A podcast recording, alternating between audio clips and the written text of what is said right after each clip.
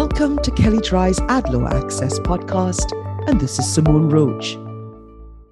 As we've previously discussed, there's bipartisan momentum in Congress to enact stronger privacy protections for kids and teens, and specifically, tools that would enable minors and their parents to limit algorithms and online content that fuel self harm and addictive behaviors. These efforts, reflected in several federal bills and now in a California bill too, built on months of testimony by a social media insider and are modeled in large part on the UK's age appropriate design code. In his State of the Union address, the president added to this momentum, calling on Congress to enact stronger protection for kids, a move that was heralded in the media as a potential game changer for privacy that could help clear the logjam on Capitol Hill. Relatedly, report language accompanying the recently signed budget bill directs the FTC to prioritize kids' privacy in its enforcement efforts. It's certainly understandable why US policymakers would want to protect the privacy and safety of minors. It's also notable that they are focusing on an area where bipartisan action might be possible and emphasizing the safety aspects of these bills, as if the word privacy would jinx the effort, while safety might garner more support. But looking past the good intentions to protect kids, some of the concepts and language in these bills pose real challenges as to clarity and enforceability. And so, focusing on just a few, best interest of the minor. The bills generally require companies to design and operate online services used by minors with the minor's best interest as a primary consideration. This language raises real questions about implementation and enforceability. While the bills sometimes include factors to consider, example, the types of harms to avoid, or authorize rulemakings or task forces to flesh out the standards, this language is rife with subjectivity and will be difficult to interpret and apply. For example, if a company demonstrates that it made a good faith effort to develop policies to address this issue, will that be sufficient? Will companies be able to develop a uniform set of criteria that apply to all minors when these types of judgments are normally left to parents?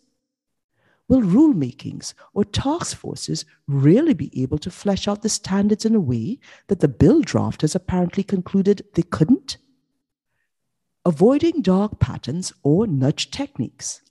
The bills generally state that companies should avoid design interfaces or techniques that cause excessive use of an online service or that encourage minors to provide more data, forego privacy protections, or engage in harmful behaviors.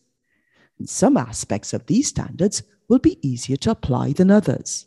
For example, it seems clear that companies shouldn't expressly offer incentives to minors to provide more personal data or change settings nor should they feature bold, enticing yes options for data collection and sharing, in contrast to tiny or hidden no choices.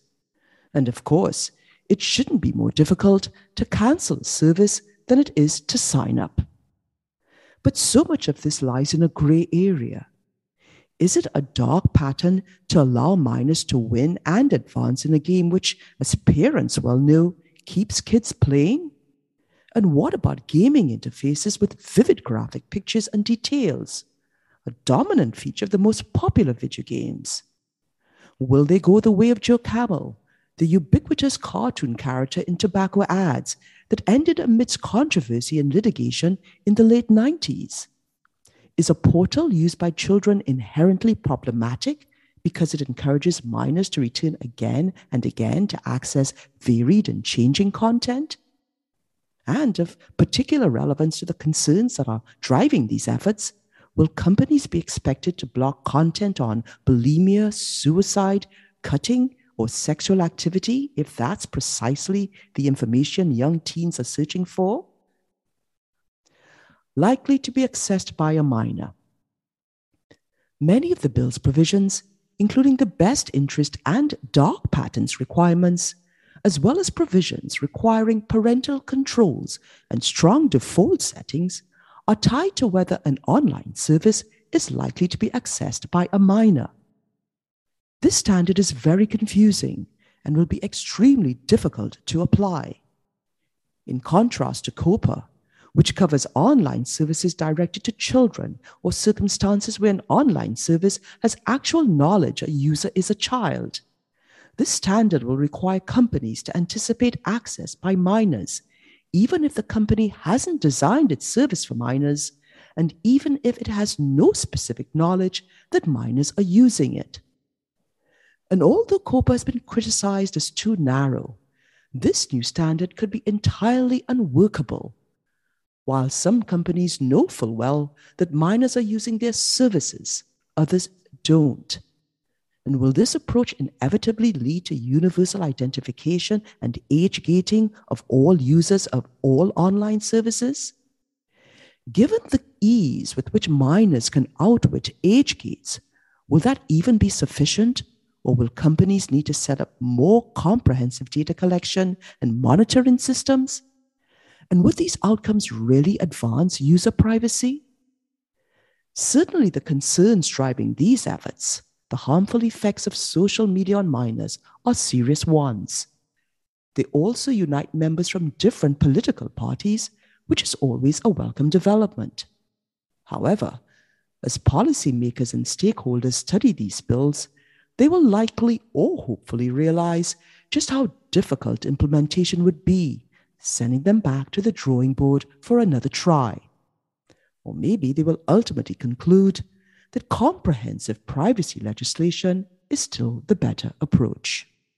If you'd like to hear more information on what you've heard on this topic, please contact Jessica Rich, and you can find her contact details in the show notes. Also, please see our advertising and privacy law resource center available at kelleydrye.com.